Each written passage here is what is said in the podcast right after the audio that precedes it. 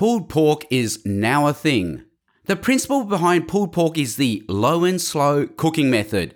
That's how the pork tastes so good and is so tender. It's a reaction against fast foods. Cooking should be slow and inefficient. The God of the Bible loves his low and slow because God works through the inefficiencies of our life a failed exam, a career that went nowhere, a broken relationship.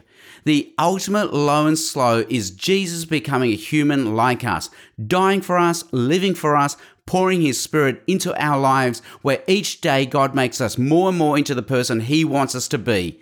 It's a long journey, but the destination is worth it. The Bible says there will be a slow cooked banquet waiting for us. G'day, I'm Sam Chan with God in 60 Seconds. To open more space for reflection and conversation about God, go to thirdspace.org.au.